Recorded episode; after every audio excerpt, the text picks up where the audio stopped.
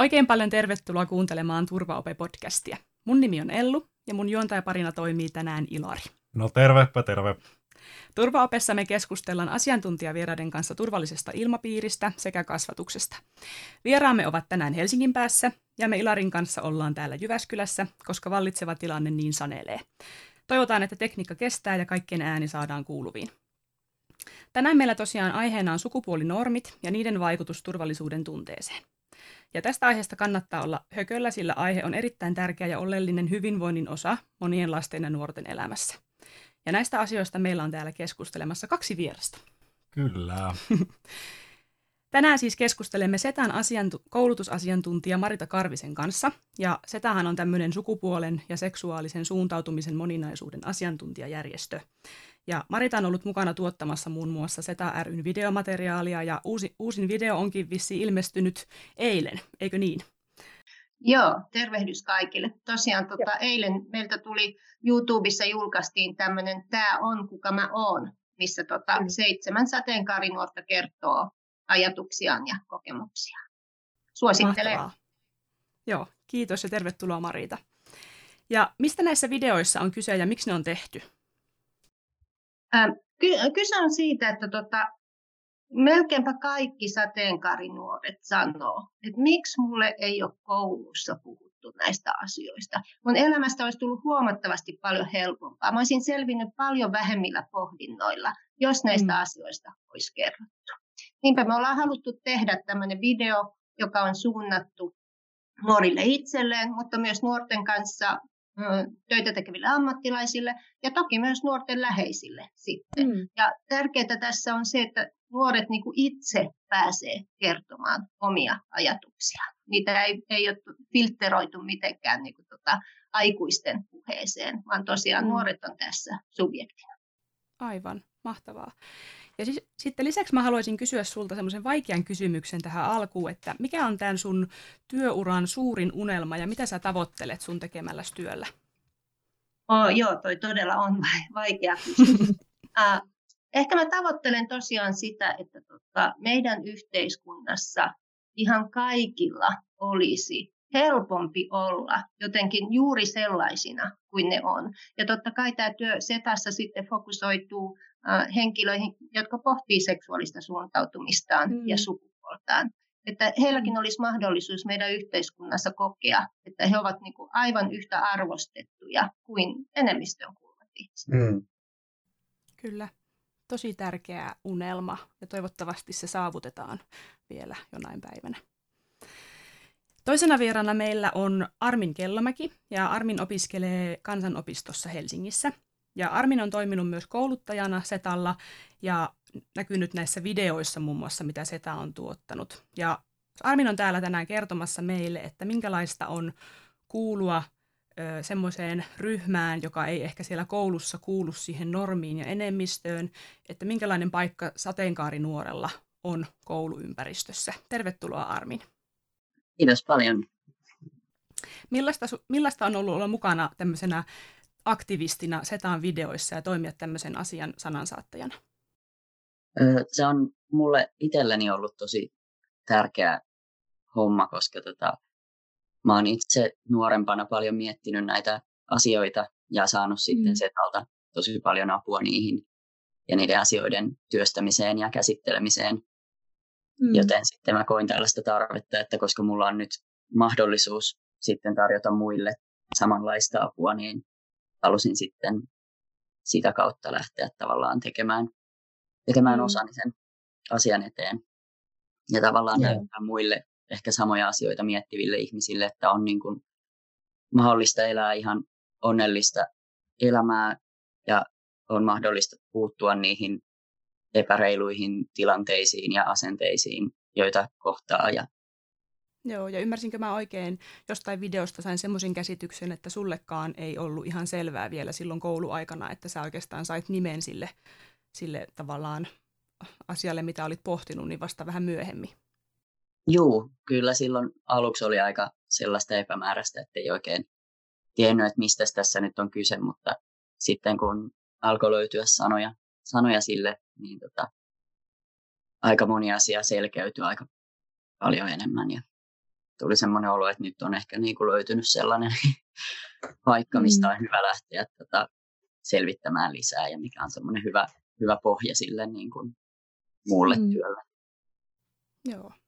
Joo, siisti jotenkin niin kuin kuulen siitä, mitä Marita sanoo, että, että nuoret tarvii sitä, että, että heille sanotetaan niitä asioita ja opetetaan, jotta se itsetuntemus kasvaa. Ja sitten suoraan sä Armin sanot vielä tolleen, niin, niin huomaa, että sillä on varmasti merkitystä niilläkin kaikilla videoilla ja työllä, mitä, mitä SETA tekee. Hei, me pyydettiin teitä ottaa jokin esine mukaan, millä, minkä avulla te voisitte esitellä itsenne. Haluaisitko Armin aloittaa? Mikä esine sulla on mukana?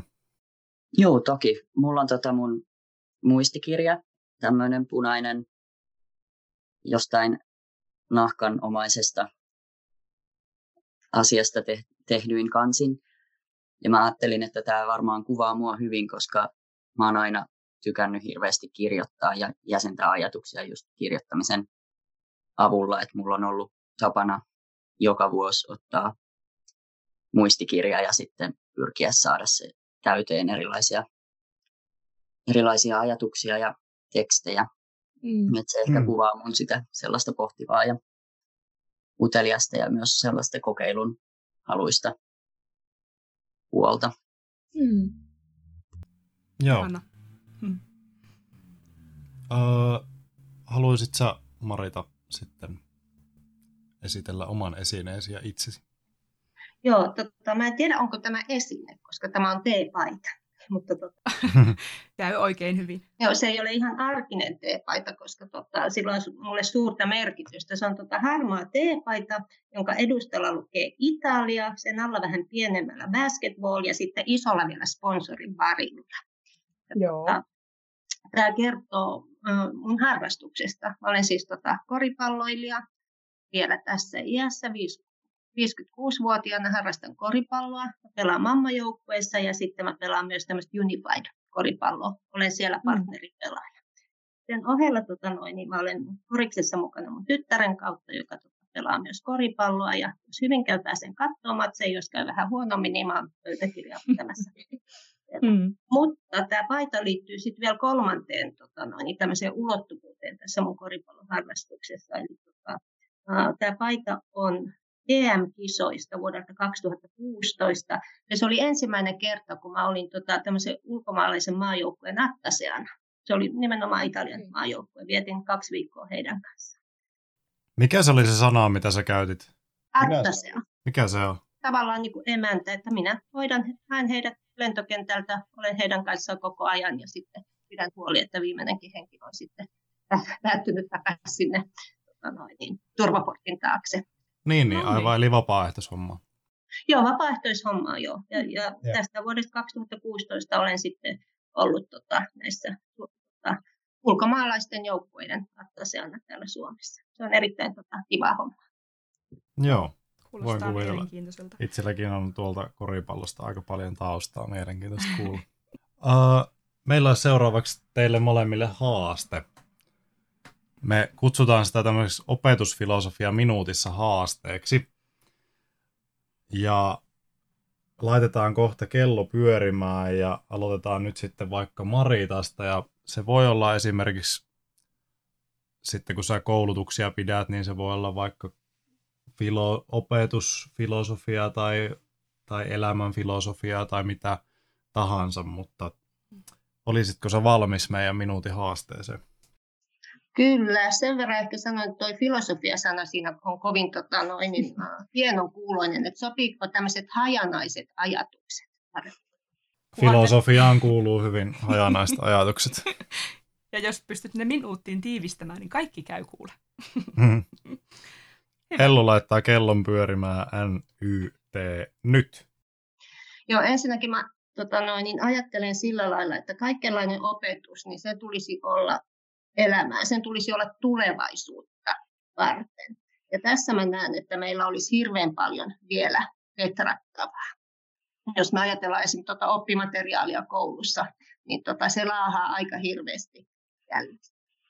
Sitten toinen tämmöinen ajatus on siitä, että me kaikkihan tiedämme sen, että tämä oppinen perustuu tavallaan semmoisen vanhan opin päälle. Eli me rakennamme jatkuvasti jotain, ehkä voidaan nähdä visuaalisesti sillä, että jotain, joka nousee korkeaksi. Mutta joskus on tarpeen oppia pois. Eli tota, maailma muuttuu ihan hirveästi. Ja joskus meillä on tota tarve jopa se ensimmäinen, se alin palikka sieltä ottaa pois ja vaihtaa johonkin toiseen. Ja tämä poisoppiminen on todella suuri haaste. Me mennään siinä epämukavuusalueelle. Se voi tuottaa meille ahdistusta, pelkoa, jopa tuommoisia tunteita. Ja erityisesti mä koen, että tämä tulee siinä, mitä tulee seksuaalisen suuntautumisen ja sukupuolen moninaisuuteen. Niin se poisoppiminen olisi hirveän tärkeää, mutta se on myös hirveän vaikeaa. Mutta siinäkin tavallaan armollisuutta itselle. Tämä liittyy myös asenteisiin. Eli tota, mm. asenteitakin on hyvä jokaisen meistä tarkastella aina ja vähän ravistella aina silloin tällöin. Se, että huomaa itsellään ennakkoluulosta, stereotyyppistä ajattelua, se ei tunnu mukavalta. Mutta sitten kun se ajattelee niin mm. päin, että kun nämä ajatukset tunnistaa itsessään, niin vain se on tavallaan mahdollisuus päästä eteenpäin ja päästä muuttamaan niitä asenteita. Meni. Hyvä. Joo, kiitos. Kiitos Marita. Meni minuutti 57. Oh. Ei, se, ei, se mit, ei se mitään, meni vähän pitkäksi, mutta, mutta siinä oli tosi tärkeitä asioita. Ja mm. mä haluan tähän väliin vielä sanoa semmoisen, että mulla tuli tossa, kun aikaisemmin valmistauduin tähän jaksoon, niin tuli vähän semmoinen olo, että vitsi, mä oon kyllä vähän juntti puhumaan näissä asioista. Ja mä en oikein tunne termistöä ja mitä ikinä, mutta, mutta just se, että kun mä huomaan sen niin kuin ajatuksenkin siitä, että hetkinen, tämä jotenkin herättää musta tunteita, mä koen, että, että, että mä en oikein tiedä tästä, niin se on jo se tärkeää, että mä tunnistan se itsestäni, että mä pystyn mm. pääsemään siitä niin kuin jotenkin eteenpäin. Mm. Kyllä, tosi, tosi hyviä pointteja. Kyllä. Mm. Öö, mites Armin? minkälaisen filosofian sä haluaisit kertoa meille ja olisit valmis? Joo, ilman muuta. Ellu okay. laittaa täältä kellonkäyntiin NYT nyt. No mä ehkä tälleen oman kokemukseni kautta lähdin tarkastelemaan tätä ja mulle oppimisessa on todella tärkeää uteliaisuus, koska jos jostain onnistuu olemaan utelias, niin siitä myös oppii sitten helpommin. Ja erityisen tärkeää on mun mielestä olla utelias muiden ihmisten ajatuksia ja kokemuksia kohtaan. Ne on usein just sellaisia, että niitä ei omista lähtökohdistaan välttämättä hirveän helposti pysty ymmärtämään. Ja ne tilanteet, missä mä oon itse oppinut kaikkein eniten, on ollut just sellaisia kohtaamisia, missä on avoimin mielin ollut tutustumassa johonkin uuteen ihmiseen tai kuunnellut toista ihmistä ja huomannut, että sellaiset asiat, mitä itse pitää itsestäänselvyyksinä, voikin olla ihan täysin, täysin eri tavalla toisille. Mm. Ja se on mun mielestä myös näissä meidän tota, tämän jakson aihepiirin asioissa tosi tärkeä juttu, että tavallaan vaikka ei ymmärrä tai vaikka tuntuisi vaikealta, niin jos se, että on avoimin mielin ja valmis ymmärtämään sen toisen ihmisen erilaisuuden tietyllä tapaa ja sen oman kokemusmaailman rajoittuneisuuden ja tällaisen, niin se on, se on tosi suuressa roolissa, koska me ei kuitenkaan kukaan voida päästä, päästä irti mm. siitä, että meillä on kaikilla se oma, oma kokemus ja toisten kokemukset on erilaisia ja voi tiettyyn rajaan asti vaan selittää sitä omaa. Et siihen jää aina jonkin verran sitä, mitä ei pysty ymmärtämään tai selittämään. Mm. Joten se jo pelkästään semmoinen avoin, avoin mieli ja tota, valmius kuunnella toista on mulle ainakin semmoinen oppimisen ytimessä oleva asia. Tai valmis siihen, että sietää sitä epävarmuutta ja ymmärtämättömyyttä. Joo. Joo. Kiitos. Sulla meni kaksi minuuttia yksi sekunti. 67, 69 sadassa. Kyllä. Tuota, itse haluaisin tuohon kommentoida, että itse olen huomannut myös itsessäni sen, että moihin, joihinkin asioihin on vaan lähtökohtaisesti suhtautunut niin, että että haluaa ikään kuin saada sen toisen omalle puolelleen ja olemaan samaa mieltä itsensä kanssa. Mutta jotenkin nyt tässä opintojen aikana on kohdannut ihan mahtavia tyyppejä ja ohjaajia, pedagogeja, jotka tavallaan on saanut mun ajattelun kääntymään niin, että jos joku toinen ihminen ajattelee tai toimii eri tavalla kuin minä, niin suhtautuisikin siihen just nimenomaan uteliaisuudella, että että sulla on mielenkiintoinen näkökulma, että haluaisitko sä kertoa tästä enemmän. Että ehkä se on just se, mitä pitäisi niin kuin kaikkien kehittää itsessään, että on niin monta erilaista tapaa elää elämää, että yksi ainut tapa ei ole se oikea. Juuri näin. Mm, kyllä. Hmm. No sieltä Marita saikin äänen kuuluviin, niin heitetään sulle seuraava kysymys vielä ennen kuin esitellään jakso juoma ja mennään syvemmälle keskusteluun. Eli turvaope kertoo turvallisesta ilmapiiristä ja sen luomisesta, niin mitä Marita sulle henkilökohtaisesti tarkoittaa turvallinen ilmapiiri? No sanotaan, että ihan minimissään se tarkoittaa sitä, että ei tarvitse pelätä mitään. Se hirveän tota noin, niin läheisesti liittyy just esim. omaan identiteettiin ja siihen, että tota, voiko olla eri konteksteissa oma itsensä mm. Juuri sellaisena kuin on. Ja, ja myös, että voiko olla myös tämmöisenä epätäydellisenä, epävalmiina. Voiko, tuleeko hyväksytyksi sillä lailla, että on matkalla jonnekin. Tosi, siis mä menin ihan omiin ajatuksiin sen takia, koska, koska oli tosi monipuolinen vastaus ja mm. täytyy pureskella tätä vielä. Oli mm. hienosti, hienosti sanottu. Mm. Mites Armin? Mitä sulle tarkoittaa turvallinen ilmapiiri?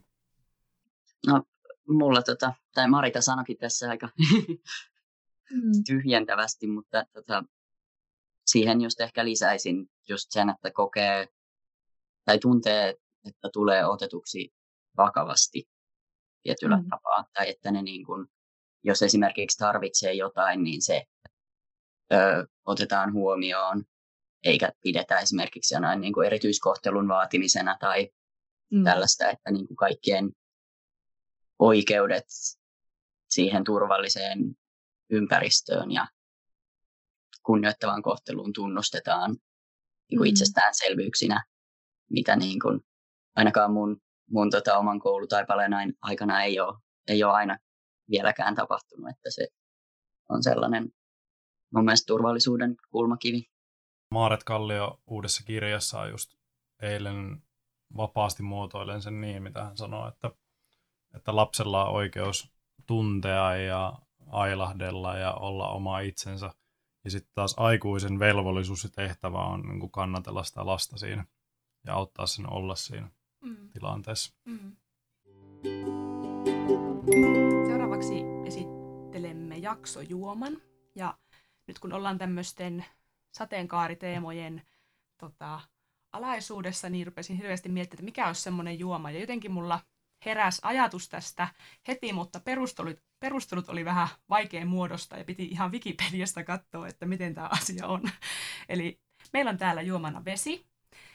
Ja vesi on sen takia täällä, että se on osa meidän kaikkien elämää. Ja mun mielestä tunne turvallisuudesta on niin kuin semmoinen elementti ja peruspilari, joka auttaa meidät just näyttämään – toisille itsessämme sen, mikä on meille tärkeää ja minkälaisia me ollaan. Ja turvallisuus tuntee, tuntuu tai toimii ikään kuin tämmöisenä niin kuin valona. Ja jos veteen, vesipisaraan taitetaan valoa, niin tuloksenahan voi nähdä tämmöisen sateenkaaren, eli kaikkien värien spektrin. Niin siksi ajattelin, että tänään vesi toimii meillä jaksojuomana. Ja tota, kippistellään tälle etänä. Me Ilarin kanssa täällä kippistellään omien vesipullojemme kanssa ja otetaan semmoinen etäkippis sinne teidänkin kanssa. Saa vielä sille, että se kuuluu oikein tuosta Joo. Saitteko ajatuksesta kiinni tuosta vesipisarasta? Kyllä, kyllä. Joo, hyvä. Se ei ollut vaan sitten mun omaa, omaa mielikuvitusta. Kyllähän se aika monen mutkan kautta kävi, mutta tultiin siihen lopputulokseen oikeaan loppuun. Joo, kyllä. No niin, mutta mennäänpä sitten asiaan ja kysyisin sulta Marita nyt tähän alkuun heti semmoisen kysymyksen, että mitä sukupuolinormit tarkoittaa ja miten ne on muodostunut? Joo, no mä lähtisin avaamaan ihan tämmöisestä normi-sanasta. Eli tavallaan tota noin, normejahan on monenlaisia. On kirjoitettuja, eli lakeja, säädöksiä, asetuksia, ja sitten kirjoittamattomia. Eli nämä kirjoittamattomat normit on semmoisia tota niin, ajatusmalleja, mitkä meidän yhteiskunnassa on syntyneet, niitä uusitaan. Toki myös ne muuttaa muotoaan. Ja mm. tosiaan on tämmöisiä kirjoittamattomia, ja ne liittyy hirveän moneen asiaan. Esimerkiksi sukupuoleen. Ja sukupuolinormit nimenomaan, tota, jos me ajatellaan tällä laajasti, niin esim. ne määrittelee sen, että ajatellaan meidän yhteiskunnassa, että sukupuolia on vain kaksi, mies ja nainen. Tämän ohella sukupuolinormit myös määrittelee niitä rooleja, mitä meidän mm. yhteiskunta haluaa antaa sitten miehille ja naisille. Ja tota noin, niin ne määrittelee esim. vaatetuksen, ne määrittelee harrastuksen, ne määrittelee sitä, mikä tietyllä tavalla on sallittua.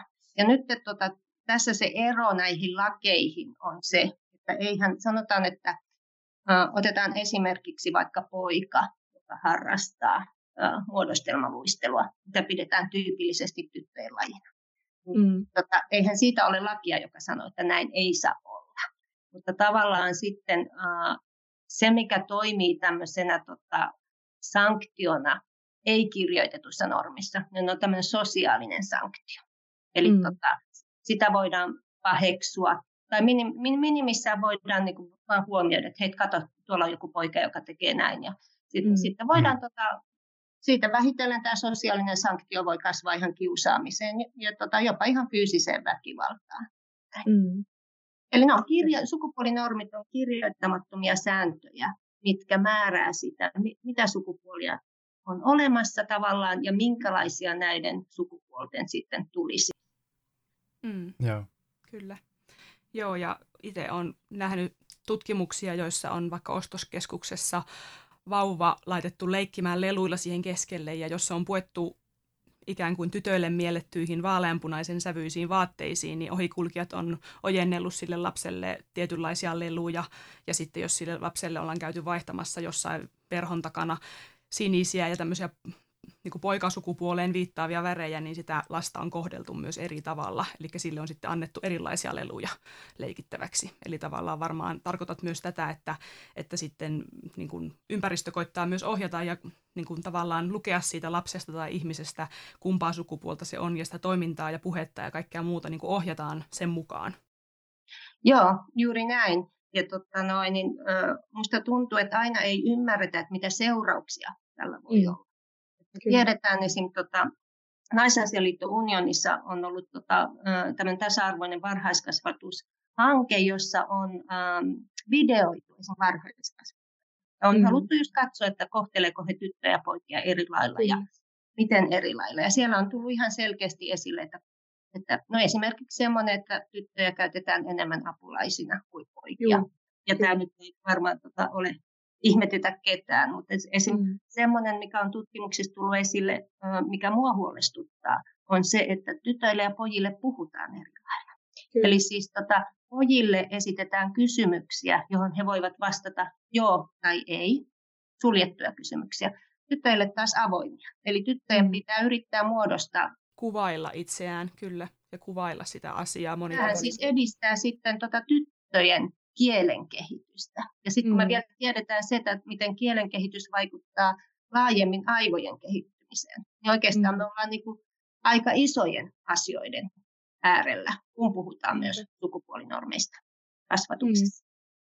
Mm. Joo, tosi mielenkiintoista. Me tuossa meidän tämän kauden ensimmäisessä jaksossa puhuttiin Perttu Pölösen kanssa just siitä, että tulevaisuudessa on tosi tärkeää tehdä myös semmoinen kysymysten vallankumous. Eli esimerkiksi ei kysytä sitä, että mikä on Suomen pääkaupunki, vaan kysytään, että mikä on Suomen tärkein kaupunki, joka vaatii argumentointia ja vaatii sitä, että se mielipide tuodaan siinä esille. Mm. Kyllä. Joo. Joo, hyvä esimerkki. No tota, vähän tähän samaan teemaan liittyen jatkaisin Marita sulta vielä kysymällä, että alun perin kun tätä jaksoa suunniteltiin, niin oli puheena, että tämän jakson aihe olisi liittyen niin kuin heteronormatiivisuuteen. Ja sitten käännettiin tämä tähän sukupuolinormatiivisuuteen. Niin mikä näiden kahden termien niin kuin välinen ero on, että jos joku miettii siellä kotona, että mitä tarkoittaa sukupuolinormatiivisuus ja heteronormatiivisuus. Joo, no me Setassa tota ymmärretään niin, että tämä sukupuolinormatiivisuus on tavallaan kattokäsite, jonka alle mahtuu mm. heteronormatiivisuus. Eli sukupuolinormit määrittää myös sen, että tyttöjen pitäisi ihastua poikiin ja toistepäin. Toki mm. akateemisessa maailmassa näitä voidaan sitten käyttää vähän eri lailla, mutta tota, mm. me, meille on niinku tärkeää, äh, ehkä tärkeää tuoda just esiin tämä sukupuolinormatiivisuus, koska se on asia, mikä koskee ihan kaikkia. Se ei koske mm. pelkästään sukupuolivähemmistöjä, vaan se koskettaa myös sukupuolienemmistöjä. Se rajoittaa, rajoittaa myös tota noin, niin, ihan tämmöisen cis-heteropojan olemista, joka kenties mm. just ei uskalla aloittaa sitä muodostelmaluistelua harrastuksena. Mm. Sen sosiaalisen sanktion niin kuin, tavallaan pelon Joo, alla, eikö niin? juuri näin. Kyllä. Joo. Mä kysyisin sulta Armin nyt tässä välissä, että tämä on tämmöinen teema, mistä on tota, ollut sulle niin kuin tämän, näiden termien ja sen niin kuin, sun itsesi löytämisen ja sen tavallaan kokemisen kannalta, että sä löydät niin kuin nimen sille tavallaan, kuka sä oot, että kun koulu ei ole sulle sitä tarjonnut, niin miksi tämä on semmoinen teema sun mielestä, että miten tavallaan sen, millä tavalla se pitäisi tuoda siellä koulussa esille? Miten sä olisit halunnut siitä tavallaan niin kuin puhuttavan näistä asioista? No mä olisin ensinnäkin halunnut, että siitä olisi puhuttu. Mm. Että se mitä tota mun terveystiedon tunneilla yläkoulussa käytiin, niin oli hyvin, hyvin rajallista, että esimerkiksi sukupuolivähemmistöjä, niin kuin trans-sukupuolisuutta esimerkiksi ei käsitelty juuri lainkaan, tai se esitetään niin kuin ikään kuin jonain tota, harvinaisena tota, luonnon oikkuna tai niin kuin, mm. tällaisena asiana, mikä todellisuudessa ei kosketa ketään, mikä näin teoreettisesti on, mutta todella harvalla ja ja. näin. Ja sitten samoin siis, mä muistan ikuisesti, koska ö, mä hyvin epäuskoisesti luin nämä, nämä sanat, mutta tota, kun käsiteltiin seksuaalisuutta, niin mun terveystiedon kirjassa yläkoulussa luki, että jopa saman sukupuolen edustajan ihastuminen on ihan normaalia teini-iässä. Ja mä mm. jo silloin mietin, että kuka on kirjoittanut tämän ja ajatellut, että tämä on varmaan niin kuin 2010-lukua. Mm. Ja että, mm. niin kuin, että ei, että tota, ainakaan silloin, kun juurikaan käsitystä siitä, että nämä asiat, mistä puhutaan, niin koskee ihan oikeita ihmisiä, jotka on siellä luokassa, jotka ottaa nämä eväät sitten omaan elämäänsä mukaan. Ja tota, se kyllä mm. sitten nyt myöhemmin ajatellen olisi ollut ihan tarpeellista, että olisi käsitelty niitä asioita silleen samalla asiallisuuden tasolla kuin mitä muitakin. Että tavallaan se, niin kuin, niin, miten sen nyt sanoisi, että se on opettajalle tärkeää ottaa huomioon se, että hän ei puhu vain tietynlaisille ihmisille, tietynlaisille oppilaille, vaan siellä luokassa on hyvin, todennäköisesti hyvin erilaisia ihmisiä. Sensitiivisyys niin kuin monessa, monessa muussakin aiheessa tulee esille. Joo. Ja se tavallaan, että sitten mulle tuli vähän siellä vaan semmoinen olo, että no ei tämä koske mua. Että sitten niin kuin, kuitenkin, jos mietitään terveystietoa, että siellä on esimerkiksi juuri tällaisia niin kuin ihmissuhteisiin ja seksuaalikasvatukseen liittyviä teemoja, jotka olisi ihan hyvä kaikkien tota, mm. saada haltuun. Et sitten, tota, siinä jäi aika, aika silleen yksin kuitenkin aika silleen mm, sellaisessa iässä, missä olisi tarvinnut aika paljon niin kuin, myös tietoa ja sellaista kunnollista tukea niiden omien, ö, omien ajatusten käsittelyyn jos mä voisin lisätä vielä tähän, mitä Armin sanoi, kun Armin sanoi, että olisi hyvä, että tämä tieto olisi kaikille, niin tota, kyllähän lakikin sen jo vaatisi. Että siis mm. opetuksenhan pitä, pitäisi olla yhdenvertaista. Mutta mä just näkisin, että kaikista niin kuin suurin, tota noin, niin, ää, tai san, sanotaan, että vähiten se toteutuu just mun mielestä jossain terveys, tiedossa.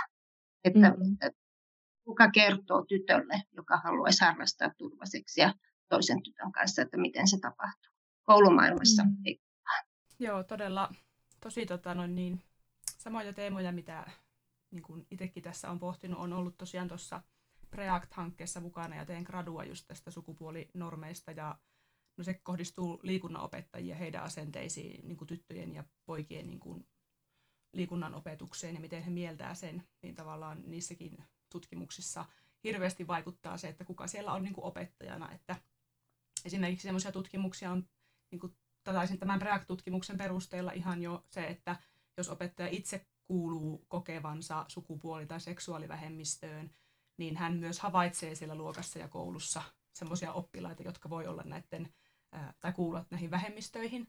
Mutta taas opettaja, joka mieltää itsensä heteroksi, niin hän, hän taas niin kuin kokee, että ei hänellä ole sellaisia oppilaita. Tai on todennäköisempää, että hän mieltää, että semmoisia oppilaita ei ole siellä koulussa.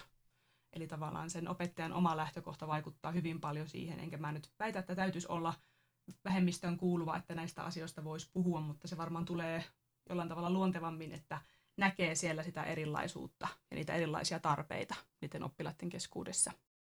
Joo, ja toi on kyllä semmoinen tota, juttu, mikä on tullut itselle tosi paljon vastaan, että ihmiset ajattelee, että kun puhutaan vähemmistöistä, että, että ne on niin kuin aivan niin kuin häviävän pieni osa mm. ihmiskuntaa. Että tota, mulla on joskus, mä oon joskus tota, jossain tota, somekeskustelussa oli ollut aiheena, että paljonko Suomessa on transihmisiä, ja ne ihmisten arvaukset siitä määrästä oli siis sellaisia, että mä henkilökohtaisesti tunnen enemmän transihmisiä. Mm, niin, kyllä. Joo. Ajattelen, että on koko Suomessa. Mm. Että se niin kuin, myös se mittakaava ja niin kuin, suhteellisuuden taju tai mittasuhteet on niin kuin, aika mm. hukassa usein, kun ei tosiaan myöskään puhuta ihan hirveästi niistä asioista ja käsitellä. Niinpä. Mm. Toisaalta mä olen tota, hirveän usein vieläkin törmään niin semmoiseen ajatukseen, että kysytään, että no paljonko näitä sukupuolivähemmistöön kuuluvia on. Ai niin vähän, ja tästä sitten mm. ehkä se mm. ei ääneen lausuttu ajatus on, että eihän he sitten tarvitse mitään yhdenvertaisuutta, tai heitä on liian vähän, jotta he mm. ansaitsisivat ihmisoikeudet mm. tai tasa-arvon ja muuta, mikä on aivan niin kuin absurdi ajatuksena. Mm. Kyllä. Joo, ja nykypäivänä vaikka näistä asioista on paljon tullut kehittymistä, niin silti ei ehkä osata nähdä, että seksuaalisuus on semmoinen osa ihmisyyttä, mikä tota, voi muuttua ja elää ja niin kuin, niin kuin muuttaa muotoaan elämän aikana ja se, sen tulisi olla täysin niin kuin sallittua, että, että niin voi tapahtua ja ehkä saattaa olla, että ihan niin kuin valtaväestökin niin ei osaa ole tämmöistä asiaa ajatellut, että heidän seksuaalisuudessaan voisi tai saisi tulla muutoksia elämän aikana ja kaikki tämmöiset normithan sitten sulkee ulos tämmöisiä muutoksia, mitä voi tulla. Kyllä, joo. joo. Ja mä ajattelen itse vähän silleen, että kun kyllähän ihmiset muuttuu muutenkin Kyllä. koko elämän ajan. Että ei, ei siis harvalla ihmisellä ihan samat näkökulmat ja tota, mielipiteet vuodesta toiseen. Ja mm. niin kuin, sitä pidetään ihan suorastaan toivottavana. Mm. Et sitten tota, mulla on ainakin mun kokemuksen mukaan just yläkoulussa esimerkiksi opettajat ehkä oli just siksi haluttomia tota, hyväksymään mun tota, sukupuoli-identiteettiä, koska ne niin kuin ehkä ajatteli, että tämä on tämmöinen väliaikainen ohimenevä muuttuva ja epävarma asia. No tuo varmaan on siis, mä oon jossain yhteyksissä myös niin kuin kuullut siitä, että, että tavallaan kun asiat, tämmöiset niin sateenkaariasiat on enemmän keskustelussa, niin, niin myös nuoret on niin kuin avoimempia sille ollut niin kuin viime vuosina enemmän, mikä sitten aiheuttaa niin kuin aikuisissa tai, tai opettajissa aika monesti semmoista niin kuin ajatusta just siitä, että onko tämä niin kuin väliaikaista tai tehdäänkö sitä vaan nyt sitä mm. pohdiskelua sen takia, että on enemmän keskustelussa. Mm. Kun mun oma näkökulma on just se, että se, kun se on tullut esille, niin sitten se vasta niin kuin tajutaan se asia. Ja, ja pystytään sanottaa sitä omaa kokemusta, eikä se ole välttämättä mikään trendi. Niin, just Ei todellakaan ole. Ja se siis, mun on jotenkin henkilökohtaisesti vaikea ymmärtää, että miksi se olisi haitallista, jos se olisi väliaikaista. Koska mm.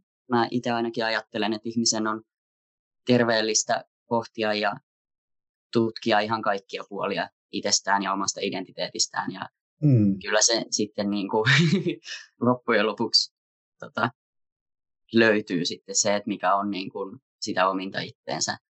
Et mun mielestä olisi tärkeää myös, niin kuin siis, vaikka ei edes olisi sukupuoli tai seksuaalivähemmistöön kuuluva ihminen, niin olisi mun mielestä terveellistä, että olisi se tila sille niin kuin tutkimiselle ja uusien asioiden etsimiselle. Mm. Kyllä. Mun mielestä yksi hyvä esimerkki heteronormatiivisuudesta on se, että tota, jos nuori kertoo, sanotaan tota, noin niin kotona kertoo, vaikka Maija kertoo, että on alkanut seurustelemaan Matin kanssa, niin ei vanhemmat ajattele, että onkohan tämä väliaikaista. Mm. Aivan. Joo, kyllä. Mielenkiintoinen ja hyvin havainnollistava esimerkki. Hei, seksuaali- ja sukupuolivähemmistöt kohtaa varmasti koulussa jonkin verran syrjintää, enemmän tai vähemmän, niin mikä siinä sitten aiheuttaa sitä syrjintää ja miten se ilmenee? Osaisitteko vastata? Joo, tota, y- yksi tämmöinen näkökulma on juuri nämä normit. Eli syrjintä, kiusaaminen, kaikenlainen ulossulkeminen, niin ne on näitä sosiaalisia sanktioita siihen normien. Eli jos nuorilta kysyy, kokeilkaapa joskus, kysyä vaikka, että minkä takia teidän luokalla jotain kiusataan, niin luultavasti se vastaus on, että koska se on erilainen. Mm. Eli erilainen kuin, erilainen jostain tietystä normista. Se voi olla sukupuolinormi, se voi olla ihonväri, se voi olla toimintakykyyn liittyvä normi. On mm. erilainen. Ja tota, tietyllä tavalla tässä, tässä tota, kiusaamisessa, syrjinnässä ja muuta, niin siellä voi takana olla semmoinen ajatus, että, tota, että jos me niin kuin tällä, että me osoitetaan, että hän on erilainen, niin jos me tätä kautta saataisiin hänet mahtumaan sinne normiin, että mm. tavallaan, että hänestä tulisikin normaali, niin silloin sitä kiusaamista ei tapahtuisi. Ja, ja mm. tota, niin kuin loogisesti tämmöinen ajatteluketju voikin olla totta, mutta kun tota, ei, on ominaisuuksia, kuten just seksuaalinen suuntautuminen tai sukupuoli, jota ihminen ei voi valita, niin tavallaan heillä ei ole tätä valinnan mahdollisuutta, että ollako mm. niin sanotusti mm. erilainen vai eikö olla. Ja tota, tähän liittyen mä haluaisin nostaa esille sellaisen asian, tota, mistä mun mielestä viime aikoina on tullut vähän enemmän keskustelua, ja se on opettajan rooli tässä kiusaamisessa, syrjinnässä. Ja me, me tiedetään niin sateenkaarinuoria koskevasta tutkimuksista, että moni nuori, nuori niin kuin kokee sen, että opettaja myös kiusaa. Ja mm. siinä on just ajatuksena tämä, että opettajalla voi olla ajatuksena se, just, että jos tämä nuori mahtuisi sinne normeihin, niin häntä ei mm. kiusattaisi. Tai siis opettaja mm. näkee, että olisi hyvä, että nuori mahtuisi normeihin ja yrittää käytöksellään sitten saada tätä aikaiseksi. Mutta kuten sanottu, on ominaisuuksia, tota, joita ei nuori itse voi tota, muuttaa. Eli tavallaan mm. tästä sitten seuraa se, että kun me puututaan kiusaamiseen, niin meidän tulisi puuttua siihen alkusyyhyn, eli minkä takia jotkut koetaan erilaisiksi. Ja tavallaan lähteä niin kuin laajentamaan niitä normeja, että niiden normien sisään mahtuisi niin paljon sitä moninaisuutta, että ei olisi tarvetta tämmöiselle, edes sanalle, tämmöiselle sanalle kuin erilainen. Mä en tiedä, mm. menikö tämä nyt vähän, tota, vähän liian monimutkaisiksi. Saitteko kiinni mun... Kyllä varmasti syrjintä ja kiusaaminen liittyy tosi paljon yhteen ja, ja siinä varmasti on, niin kun sanotaan, että joku on, jokin on erilainen tai joku on erilainen ja se on se syy niin kuin sille kiusaamiselle tai syrjinnälle, niin, niin varmaan myös tulee esille se, että mikä siinä kiusaajassa saa hänet kiusaamaan, eli jonkinlainen asenteellisuus tai hän voi olla itse kiusattu jostain muusta syystä tai mm. mitä ikinä, että niin myös jo. sillä kiusaajalla on ne omat, tosin ei hyväksyttävät syyt, mutta on syyt myös sille, että minkä takia hän kiusaa. Et mä ehkä näkisin, mä haluaisin just laajentaa sitä näkökulmaa pois tämmöisestä tietyllä tavalla, että se kiusaamisen syy olisi siinä kiusaajassa yksilönä. Että haluaisin mm. niin kuin, että nähtäisiin laajemmin, että ne on ne meidän yhteiskunnan normit. Että mm. kiusaaja on tosi hyvin omaksunut nämä normit. Ja hän mm. haluaa niin pitää niistä kiinni. Hän haluaa mm. puolustaa niitä normeja. Valitettavasti Kyllä. sitten hän puolustaa niitä täysin väärällä tavalla. Mm. Joo. Joo, ja sitten varmasti tässä on just se, että lähdetään etsimään niitä eroita ihmisten välillä tai sukupuolten väleillä, että nimenomaan olisi ideana se varmaan koulussakin, että mitä yhteistä meissä on ja, ja tavallaan mitä kaikkea me voitaisiin niin saada aikaan niin yhdessä tekemällä, eikä niinkään, että lähdetään jonkun ominaisen, ominaisuuksien perusteella ihmisiä erottelemaan erilaisiin lokeroihin. Että tavallaan varmaan opettajalla on myös rooli siitä, siinä, että miten hän tavallaan vaikka paneutuu siihen, että ryhmä tuntee toisensa tavallaan, kun siihen erilaisuuteenhan liittyy just se, kun ei ole sitä tietoa ja tulee tämmöisiä ennakkoluuloja ja varmaan voi tulla jonkinlaisia pelkoja, kun ei tiedetä, miten toi niin sanotusti erilainen ihminen käyttäytyy, niin varmasti se, että he tutustuisivat toisiinsa ja viettäisi enemmän aikaa yhdessä. Opettaja ohjaisi sitä toimintaa siellä luokassa niin, että se, ruok- se luokka tai ryhmä saisi semmoisen koheesion tunteen siitä, että me tunnetaan toisemme ja me ollaan me ikään kuin. Joo, ja kyllähän to, siis tutustuminen, sehän hälventää siitä pelkoa. Koska Kyllä. Tota, näihin normithan myös, ne luo turvallisuutta. Mm. Eli tota, kyllä me jos, joskus, kun ollaan koulu, kouluissa, vieraillaan siellä, niin kyllä kuulen niin kuin semmoista vähän hätääntynyttä viestiä näiltä normiin mahtuvilta oppilailta mm. ja opiskelijoilta. Tavallaan se viesti on, niin kuin, että enkö mä nyt kelpaa, onko mä nyt jotenkin huonompi kuin tota, seksuaali- ja sukupuolivähemmistöön kuuluvat. Niin se on jotenkin opettajankin on hirveän tärkeää tunnistaa se, että normit tuovat turvallisuutta ja viedä sitä viestiä, että hei, ihan tavallisena, siis heterotyttönä, sä oot täysin ok. Mutta mm. sit myös, että myös seksuaali- ja sukupuolivähemmistöön kuuluvat nuoret ovat täysin ok. Mm. Kyllä. Mulla tulee,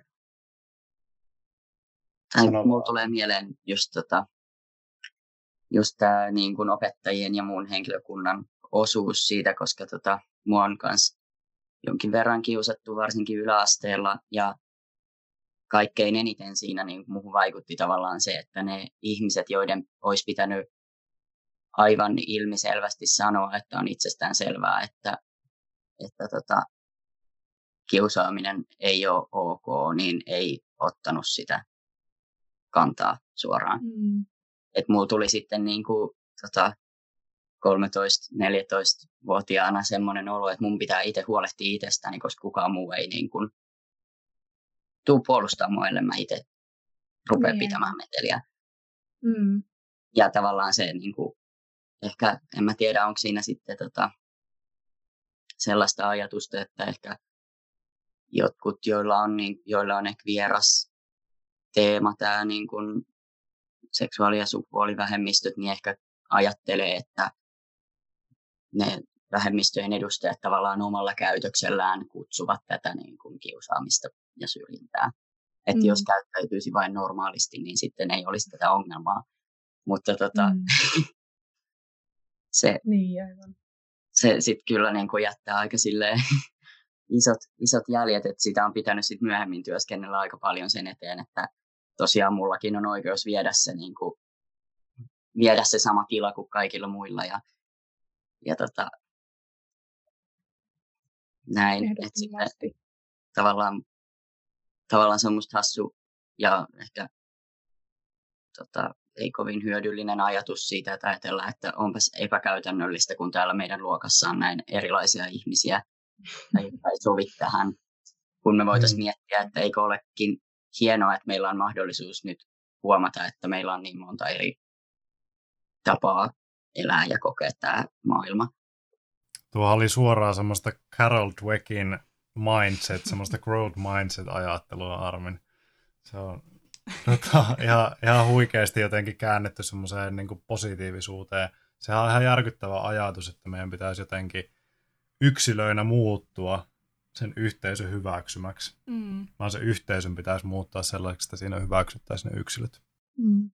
Niin, ja jotenkin mä ajattelen sen silleen, että, että minä olen lunastanut oikeuden olla olemassa siinä vaiheessa, kun on tänne maailmaan syntynyt. Ja niin kuin se tavallaan olisi mun mielestä hyvä, jos se olisi lähtökohtana meidän mm. erityisesti koulumaailmassa, jossa meillä on kuitenkin niin kuin nuoria, joilla niin kuin oikeastaan lähtökohdista riippumatta on enemmän tai vähemmän rankkaa itsensä kanssa. Jos mietitään vaikka yläkoulua, että ei siellä kovin monella niin kuin ruusuilla tanssimista ole muutenkaan. Mm. Että se tekisi niin kuin, kyllä ihan kaikille hyvää se niin kuin ajatus siitä, että voitaisiin taas uteliaisuudella suhtautua siihen niin kuin erilaisuuteen ja Ja, niinpä. Ja mä, mä vielä palaisin tuohon just tähän tota yhteisön, yhteisön muuttamiseen, että ei tarvitse tota yksilön muuttua. Ja just tämä tota moninaisuuteen, että kuinka, se, kuinka tärkeää olisi, että kasvattajat, opettajat muistaisi aina tuoda niitä tota, moninaisempia näkökulmia esiin. Että kun vaikka siellä varhaiskasvatuksessa tai alakoulussa puhu, oppilaat puhuu, että tytöt sitä, pojat tätä, niin kuinka mm. tärkeää se olisi sitten, että, että siihen aina tuotaisiin niin kuin lisää näkökulmia. Että hei, esimerkiksi alkaen just ihan väreistä. No tämä on musta tuntuu, että tämä on kyllä peruskaura nuorille, mm. mutta että ei ole tyttöjen ja poikien värejä. Mutta että laajentaisi just tätä. Esimerkiksi meidän yhteiskunnassa tabu on tota, poikien feminiinisyys. Mm. Eli siis, että pojat ei saisi itkeä ja tota, pojat ei saisi olla heikkoja. Tämä liittyy myös liikuntaan. Poikien pitäisi olla urheilullisia ja muuta. Niin kuinka tärkeää se olisi just laajentaa niitä normeja. Että mm. semmoinenkin poika, joka on todella huono urheilussa, ja tota noin, niin pitää vaaleanpunaisesta ja mitä nyt näitä tyttöjen juttuja, rakastaa Antti Tuiskua tai mitä ikinä onkaan, niin kuinka hänkin saisi kokea, että hän on silti poika ja täysin hyväksytty poika.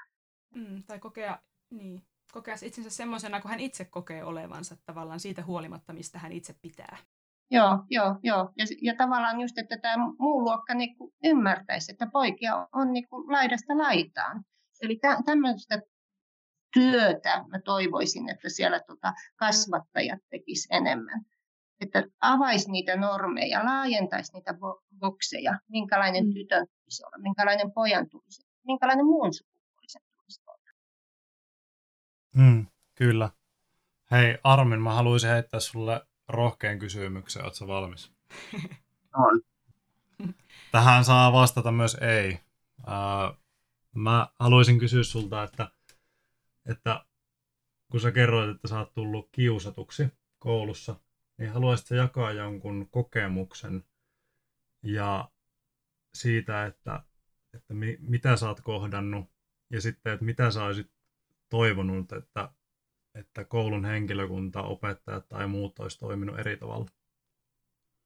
Öö, no tota, mulla ehkä ei sellaista yksittäistä kokemusta ole, että se tota, oli aika lailla sellaista niin kuin jatkuvaa tota, muutelua ja nälvymistä ja muuta, johon usein aika selvästi liittyy se, että tehtiin aika selväksi, että se johtuu siitä, että mä oon trans.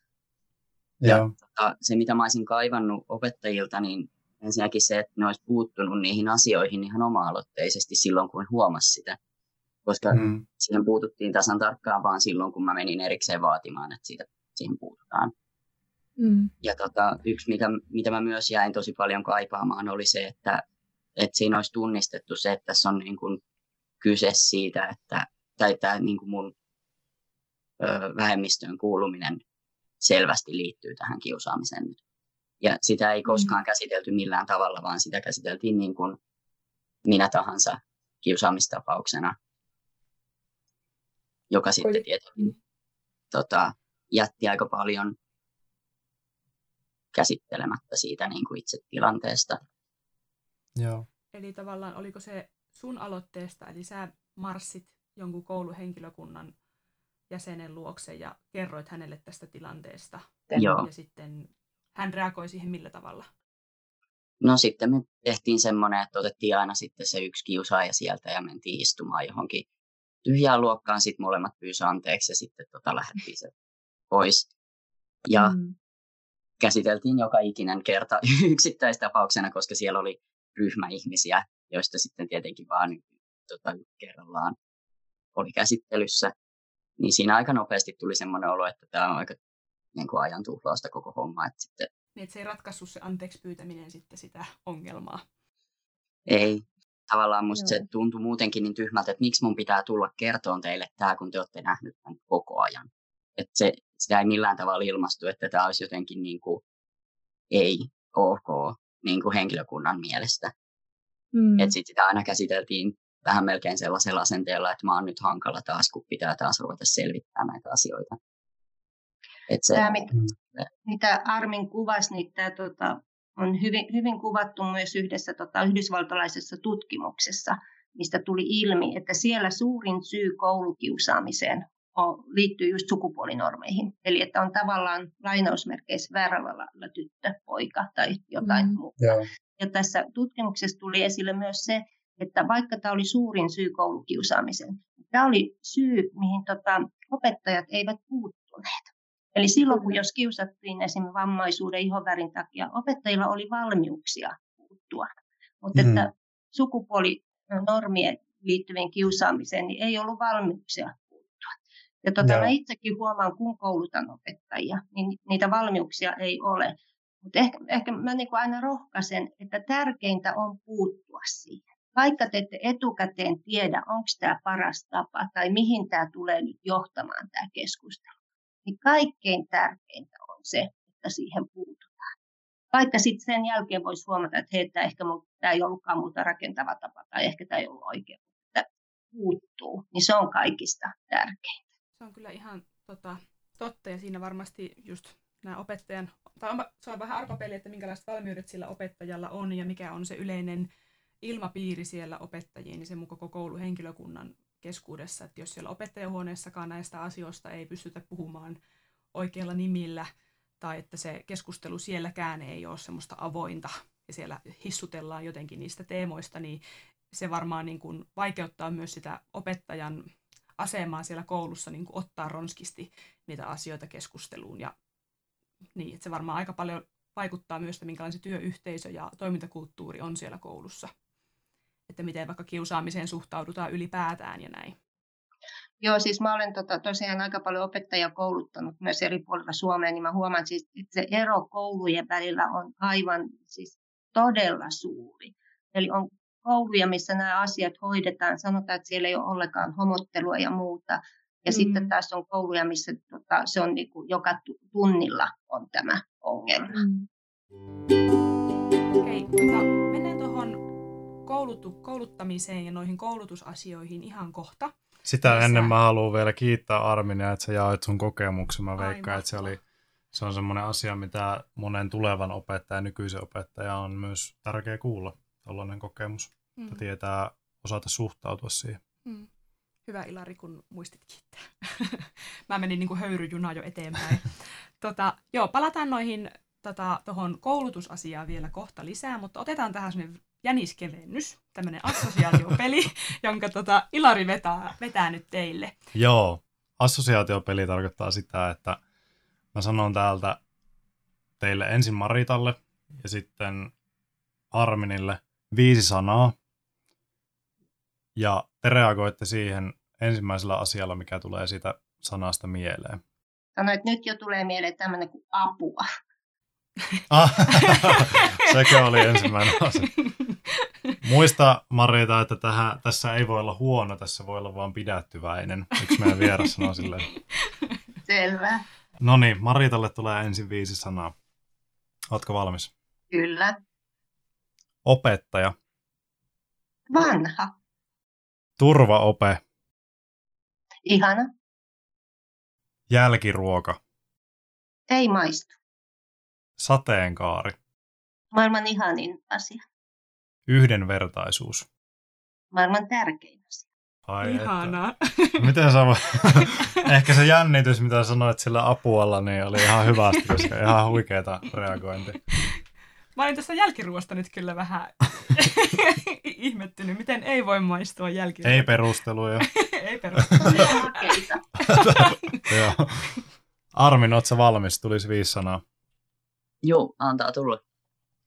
Koulu, Öö, välttämättömyys, elämä, mysteeri, vapaa-aika, tärkeää, liikuntatunnit, maailman hirvein asia, aurinko, öö, iloinen, Kiitos Armin. tota, tämän assosiaatiopelin myötä niin saadaan vähän nyt aasinsiltaa tulevaan teemaan.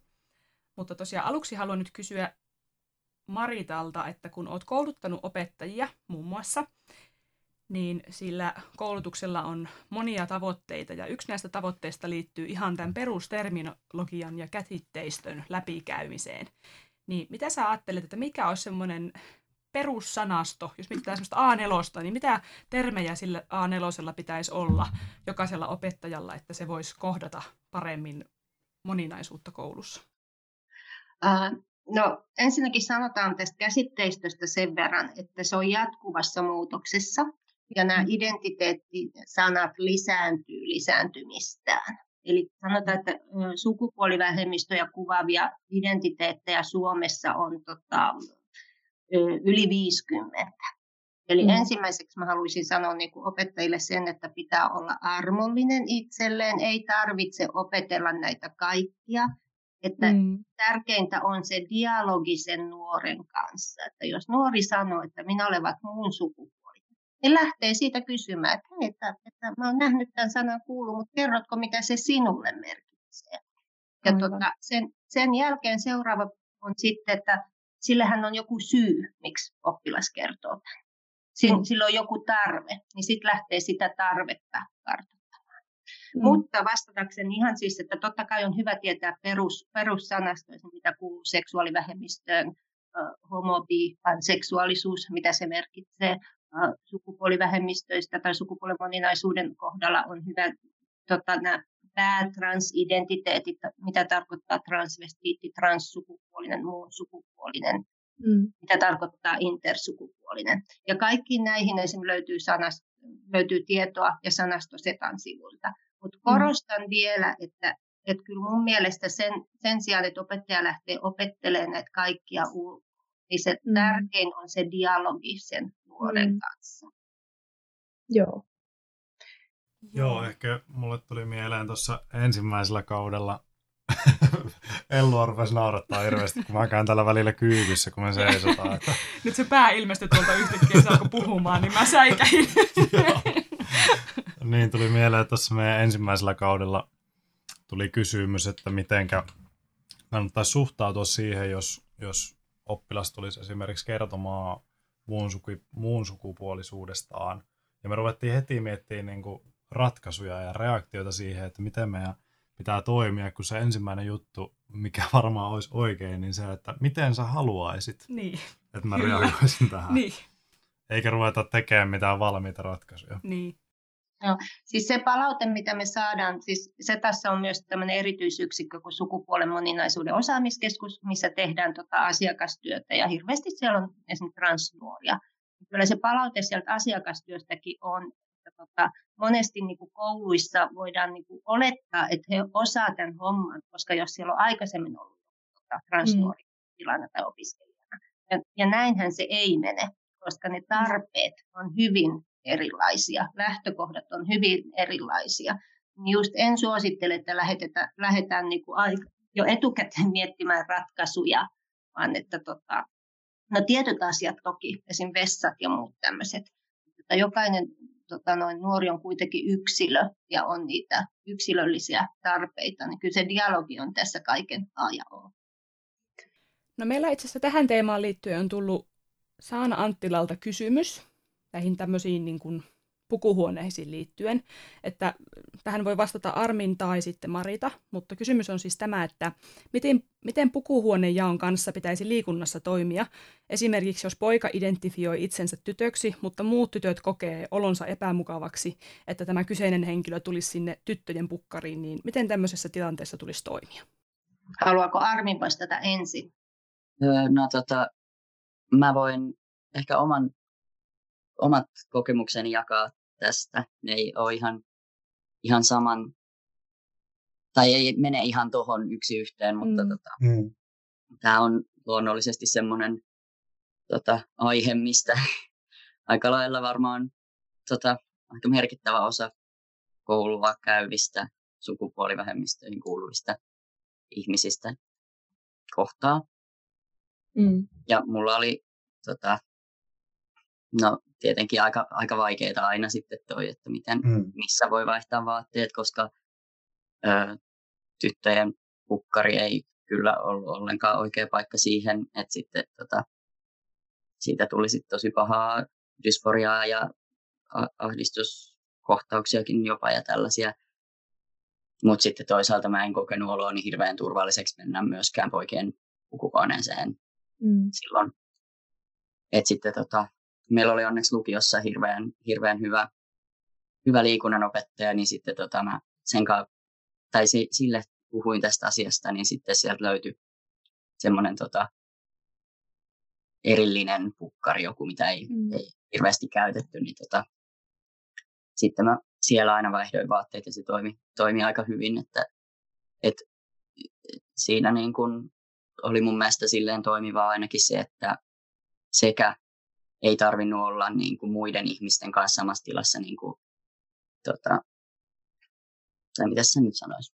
Mm. Tai se oli niin kuin siitäkin hyvä, että mulla oli itsellä niin kuin epämukava olo olla muiden ihmisten kanssa siinä niin kuin vaatteiden vaihtamistilanteessa. Että sitten mm. sai niin kuin ihan rauhassa olla ja niin kuin vaihtaa ne itsekseen ne vaatteet ja sitten keskittyä siihen niin kuin, tota, oppimiseen ja siellä tunnilla mm. läsnä olemiseen sitten niin kuin kunnolla, kun ei ollut siinä ensin niin kuin stressiä ja ahdistusta.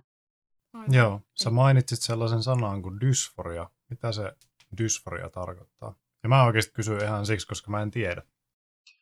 Joo, se on tota, aika tuommoinen tietynlainen termi. Se on, tai mä oon yrittänyt monta kertaa miettiä, että miten, miten mä sen selittäisin, koska se on aika oleellinen osa, mutta myös sellainen, että sitä on niin kuin sanoilla aika vaikea selittää. Mutta tota, silleen yksinkertaisuudessaan se on, jos euforia on sellaista äärimmäistä onnellisuutta, niin se dysforia on sellaista äärimmäistä onnettomuutta tai pahaa oloa, johon tota, liittyy se oman tavallaan kehon ja kohtelun ristiriita omaan sukupuoli-identiteettiin.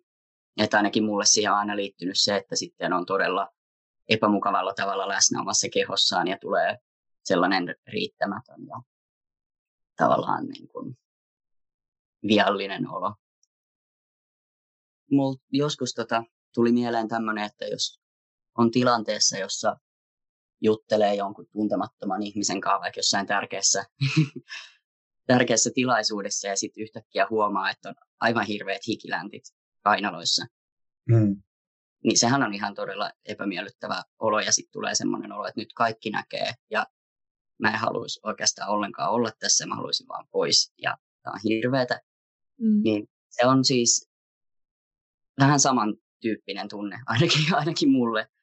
Yeah. Sellainen todella, todella kova häpeä niin kuin omasta olemisestaan. Toki siis ö, merkittävästi voimakkaampana kuin tota, omaa tota, olemustaan ei voi vaihtaa yhtä helposti kuin paitaa, mutta, tota, mm. mutta siis silleen niin kuin, ehkä se antaa pikkasen tai johdattaa niille jäljille, mistä, niin kuin, mistä mä yleensä itse yritän silleen selittää sitä.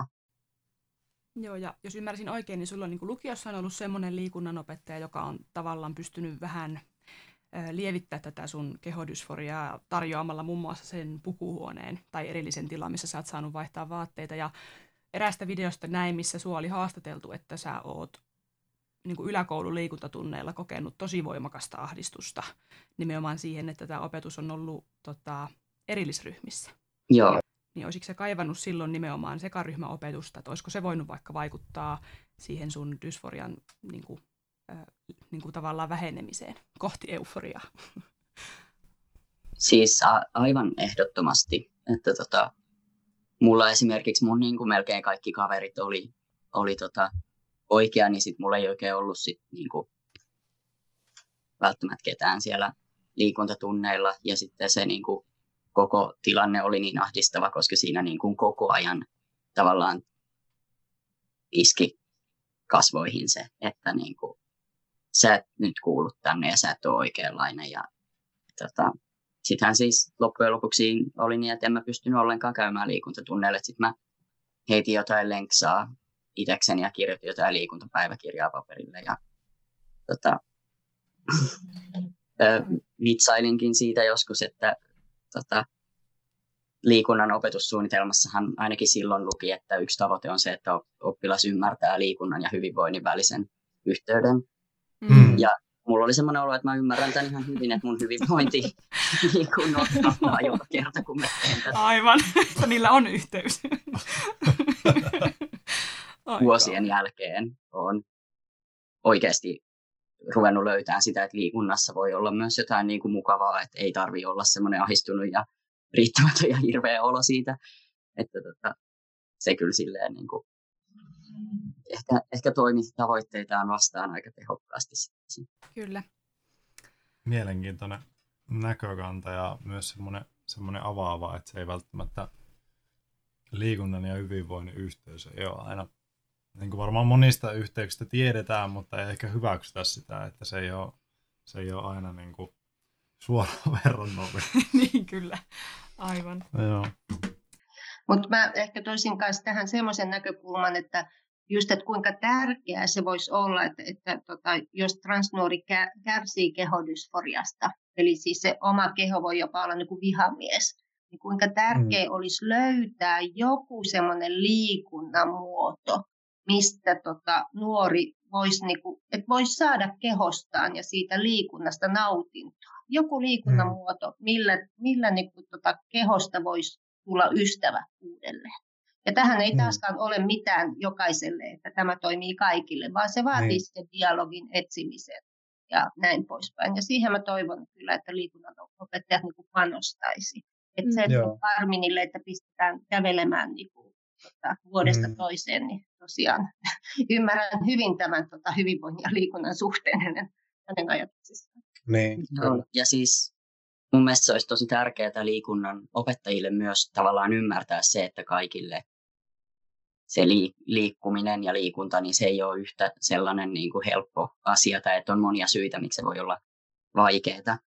Mm. Esimerkiksi jos, tota, no mä en mun prosessia sen enempää tässä käsittele, mutta tota, mä kävin siis katsomassa niin kuin hormonipolilla, kun ne tota, katsottiin hormonihoitojen aloittamista. Mm. Ja siellä mä olin laittanut sitten, että paljon mä liikun, eli en paljon yhtään. Niin siellä ihan kysyttiin, että, niin, että, että koet sä tämän vaikeana tämän niin kuin, ö, sukupuoli dysforian takia. Ja se oli ensimmäinen kerta, kun kukaan, kukaan niin kuin oli mm. tiedostanut sen, että tässä on oikeastaan se syy, eikä se, että mä en vaan viittis tai haluaisi, vaan se, että niin kuin, tota, siitä tulee mulle niin, niin kuin vahvoja oireita, mm. että mä en vaikka mä haluaisin, niin mä en välttämättä pysty.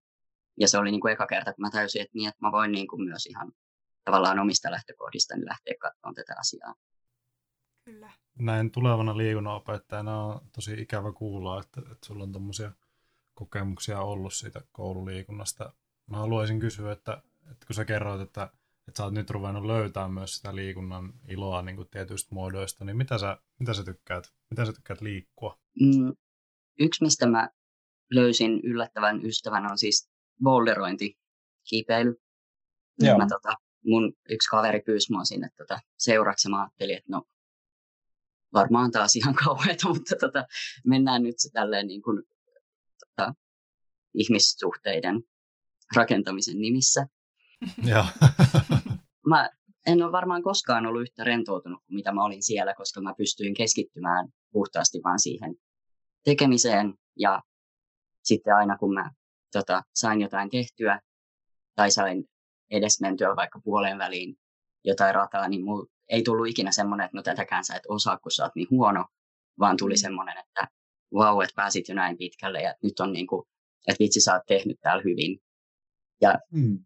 sitten kun mä tulin siis bussilla sieltä, sieltä kotiin, niin mä ihmettelin siis, mitä mulla on tämmöinen olo, että onko tämä nyt, nyt se niin kuin liikunnan ilo. Se oli ihan ihmeellistä, koska mulla ei siis todellakaan ollut aiemmin ollut sellaista, sellaista oloa, että mä haluaisin tehdä jotain mm. uudestaan vielä. Joo. Ihanaa, että sä oot saanut tommosen kokemuksen ja nimenomaan nyt sulla se keho ja mieli toimi yhdessä. Niin kuin teki yhteistyötä ja niin kuin siitä tuli mahtava lopputulos. Se on tosi silleen tosi palkitseva kokemus, että se niin kuin oma keho, jonka kanssa se suhde ei kuitenkaan ole aina ollut niin kuin, ja eikä aina ole vieläkään niin kuin mikään helpoin ja joka välillä tuntuu, että se ehkä toimii jopa ne, niin kuin itseä vastaan. Niin se oli tosi Aivan. silleen palkitseva kokemus huomata, että voi myös niin kuin itse saada iloa siitä niin kuin omalla keholla tekemisestä ja sen kanssa niin kuin yh- yhteistyössä ikään kuin toimimisesta. Että se on semmoinen, mikä niin kuin, tai mitä toivon, että kaikilla olisi. Joo. Kyllä. Hei, otetaan tähän väliin meidän Toimiks meillä tekniikka nyt? edellisen vieraan kysymys. Eli meillä oli tämmöinen työterveyspsykologi ja kouluttajapsykoterapeutti Arto Pietikäinen oli vieraana viime jaksossa. Puhuttiin opettajan työssä jaksamisesta ja hän halusi, tämä on erityisesti nyt Maritalle laittaa tämä kysymys. Miten opettajat voisivat esimerkiksi omassa työssään lisätä tällaista suvaitsevaisuutta murrosikäisille esiteineille, jolla saattaa olla hyvin jyrkät mustavalkoisetkin mielipiteet joillakin jostain asioista ja sukupuoli-identiteetistä ja mikä on niin kuin oikeaa elämää ja mikä väärää, niin siihen tekisi mieli kuulla vastauksia, että miten tuet, miten opettajat voisivat lisätä suvaitsevaisuutta. No lähdetään siitä, että tota, toi termi suvaitsevaisuus vie jo sitä niin kuin väärään suuntaan. Et jos me ajatellaan mitä suvaitsevaisuudessa, tai jos lähdetään siitä, että ajatellaan, että ketä esim. yhteiskunnassa suvaitaan. Suvaitaan just puhutaan maahanmuuttajien suvaitsemisesta tai just seksuaalivähemmistöjen suvaitsemisesta ja näin. Eli siis siinä on enemmistö, vähemmistö. Siinä on joku, joka tota noin, ajattelee olevansa ylemmässä tai jolla on valta-asemakin meidän yhteiskunnassa. Ja hän jotenkin sitten suvaitsee muita. Ja usein tähän suvaitsevaisuuteen voi vielä liittyä ehtoja. Esimerkiksi hirveän usein kuuluu, että voi kuulla tämmöistä, että mulla on ihan ok, että jos ihminen on homo tai trans, kunhan ei toitota sitä koko aika. Eli tämmöisiä ehtoja vielä. Mm. Tota, uh, meille se, siitä on tullut vähän niin kuin tämmöinen kirosana. Ja tota, halu, haluan sen myös tuoda esille, että jos olette lukenut tota, esim. perusopetuksen OPSin tarkkaan, niin siellä ei enää ole tavoitteena se, että oppilaista tulisi suvaitsevaisia. Se on uudessa OPSissa on enemmänkin käytetään tätä yhdenvertaisuustermiä. Sen avulla tämä valta-asetelma poistuu. Eli tavallaan ei ole kuka suvaitsisi ja ketä. Mm. Eli tavallaan se on nyt, nyt se, että tota, tämä yhdenvertaisuus. Ja mä jotenkin niin kuin lähti, tai mun ajatuksena on se jopa, että kyllä nuorilla on se ajatusmaailma hyvin vahvasti jo läsnä. Et ehkä mä niinku jopa ajattelen sillä, että koulut ja opettajat jossain vaiheessa vähän niinku torppaavat tätä. Eli tota noin, niin, mä en niinkään olisi huolissani suomalaisista nuorista. Ehkä se, että tota, mitä opettaja voi tehdä, niin on just se, että antaa, sen kesku, antaa nuorten keskustella, antaa nuorten tuoda niitä omia ajatuksiaan esille niin kuin hyvinkin vapaasti ilman, että lähtee tota, niitä jollain tavalla rajoittamaan tai pistämään niitä sinne normeihin. Ja toisaalta sitten, että jos huomaa, että tota, jonkun nuoren ajatukset on hyvin normatiivisia, niin siitä lähtee vähän eri, eri tota näkökulmista herättelemään. Mm. Mm. Aivan. Joo, mielenkiintoinen. Mä en ollut siis itse koskaan edes ajatellut tota, että suvaitsevaisuustermi niin kun terminä loisi jotain valta-asetelmaa semmoista, mutta hyvin sen avasit ja y- ymmärsin sen nyt. Mitä, mitä te haluaisitte kysyä meidän seuraavalta vieraalta Aleksis Salusjärveltä? Aleksis on toimittaja ja kirjailija ja vaikka mitä muuta, ja me puhutaan ensi kerralla syrjäytymisestä. Haluaisiko Armin esittää ensin kysymyksen? Joo, tämä on tota, hyvin, hyvin kiinnostava aihe ja varmasti saatte siitä hyvän, hyvän jakson tota, aikaiseksi. Ja tota, haluaisin esittää sellaisen kysymyksen, että miten, miten läheiset vois tukea sellaista nuorta, josta he on huolissaan, että hän voi syrjäytyä. Mm. Joo, Hyvä kysymys. hyvä kysymys. Esitetään se Aleksikselle. Ja muista sitten säkin Armin kuunnella se meidän seuraava jakso, sit kun se ilmenee, niin saat vastauksen. Tota, mitäs Marita sä haluaisit kysyä? No mulla ei ole kenties ihan tämmöinen yksinkertainen kysymys. Mä lähdin pohtimaan tätä termiä syrjäytyminen. Ja kun puhutaan nuoret syrjäytyy. Mä jotenkin koen, että se on hyvin semmoinen jotenkin passiivinen ja jotenkin nuori on siinä subjekti, mutta kuit- ei, ei tämmöisessä positiivisessa mielessä. Et Joo. jotenkin niin kuin, ähm, että ikään kuin se syy olisi sen nuoren.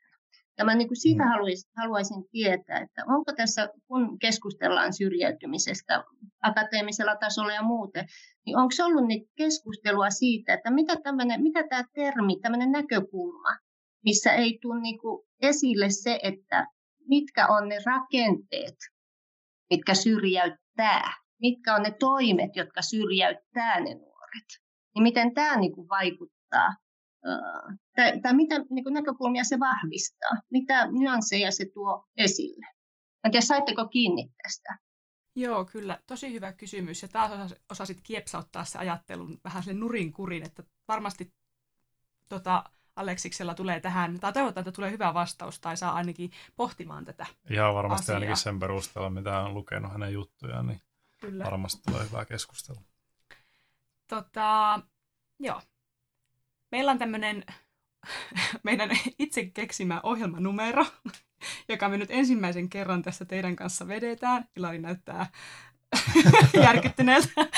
Mutta tota, meillä on tämmöinen oma keksimä ohjelmanumero kuin kiusallinen hiljaisuus. Ja otetaan tähän nyt semmoinen lyhyt kiusallinen hiljaisuus ennen kuin lopetellaan meidän jakso.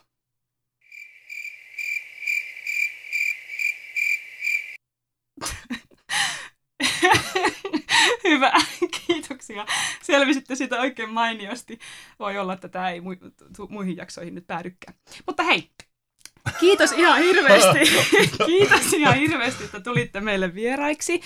Ja me haluttaisiin muistaa teitä pienellä lahjalla. Ja nyt tässä, kun elet- eletään tätä karanteenielämää ja koitetaan olla kaukana toisistamme, mutta ulkoilua ei ole kielletty, niin me halutaan antaa myös teille, edellisen jakson vieraille annettiin myös ulkoiluun liittyvä lahja, niin me annetaan teille semmoinen pieni eväspussi. Saatte postissa semmoisen retkeilypaketin, missä on vähän syötävää ja juotavaa ja kannustetaan teitä lähtemään nauttimaan raittiista ulkoilmasta näin kevään aikana. Oi, Kiitos. Ja kiitos, että saatiin, saatiin tulla. Hyvä. Kiitoksia teille oikein paljon. Ja tässä oli tämänkertainen jakso. Tervetuloa mukaan taas ensi kerralla ja muistahan seurata meitä sekä Instagramissa että Facebookissa. Vinkkaa meistä ihmeessä myös kamuille ja rupatelkaa jakson aiheista vaikka yhdessä. Hepsan! Moikka moi! Turvaopen kakkoskautta tukevat Jyväskylän yliopisto sekä liikunnan ja terveystiedon opettajat ry.